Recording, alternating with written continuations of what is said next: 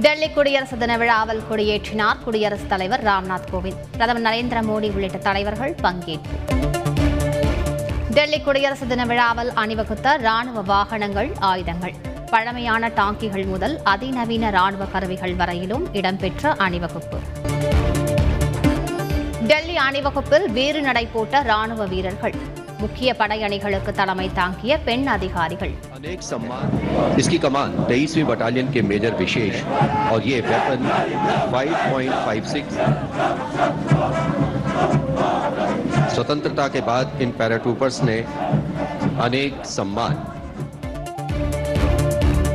பனிரண்டு மாநிலங்களின் சார்பில் குடியரசு தினத்தில் பங்கேற்ற அலங்கார ஊர்திகள் மாநிலங்களின் கலாச்சாரம் வரலாற்றை வெளிப்படுத்திய ஊர்வலம்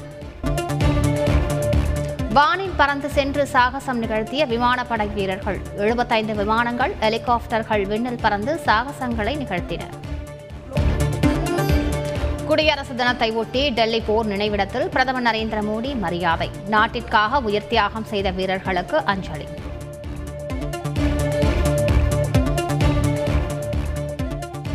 சென்னையில் குடியரசு தின விழா நிகழ்ச்சியில் முதலமைச்சர் மு ஸ்டாலின் உள்ளிட்டோர் பங்கேற்பு. தேசிய கொடியை ஏற்றி வைத்து அணிவகுப்பு மரியாதையை ஏற்றார் ஆளுநர் ஆர் என் ரவி.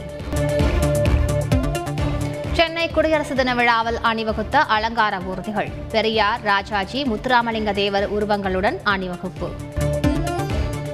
டெல்லி குடியரசு தின விழாவில் தேர்வாகாத அலங்கார ஊர்தியும் சென்னையில் பங்கேற்பு. வேலு நாச்சியார் வ உ சிதம்பரனார் உள்ளிட்டோரின் தியாகங்களை போற்றும் காட்சி அமைப்புகள்.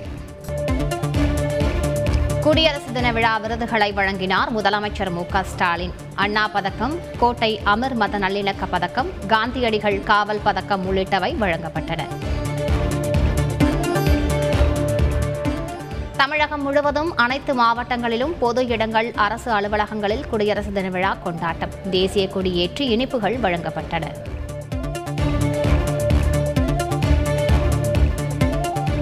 தெலுங்கானா மற்றும் புதுச்சேரி குடியரசு தின விழாக்களில் பங்கேற்ற ஆளுநர் தமிழிசை சவுந்தரராஜன். தெலுங்கானாவிலிருந்து புதுச்சேரிக்கு விமானத்தில் சென்று கொடியேற்றினார்.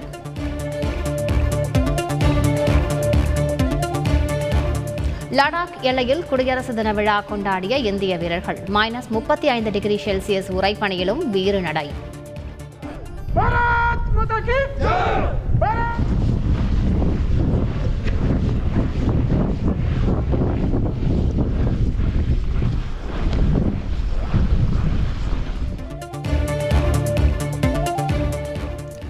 இந்தியா பாகிஸ்தான் இடையிலான அட்டாரி வாகாவில் குடியரசு தினம் கொண்டாட்டம். இருநாட்டு ராணுவத்தினரும் இனிப்புகளை பரிமாறிக்கொண்டனர்.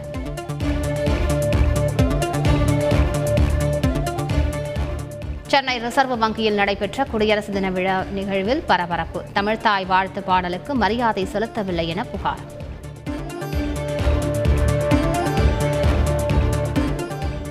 சட்டமன்றத்தில் ஆண்மையோடு பேசும் அதிமுகவை பார்க்க முடியவில்லை. சென்னையில் நடைபெற்ற போராட்டத்தில் பாஜக எம்எல்ஏ நைனா நாகேந்திரன் பேச்சு.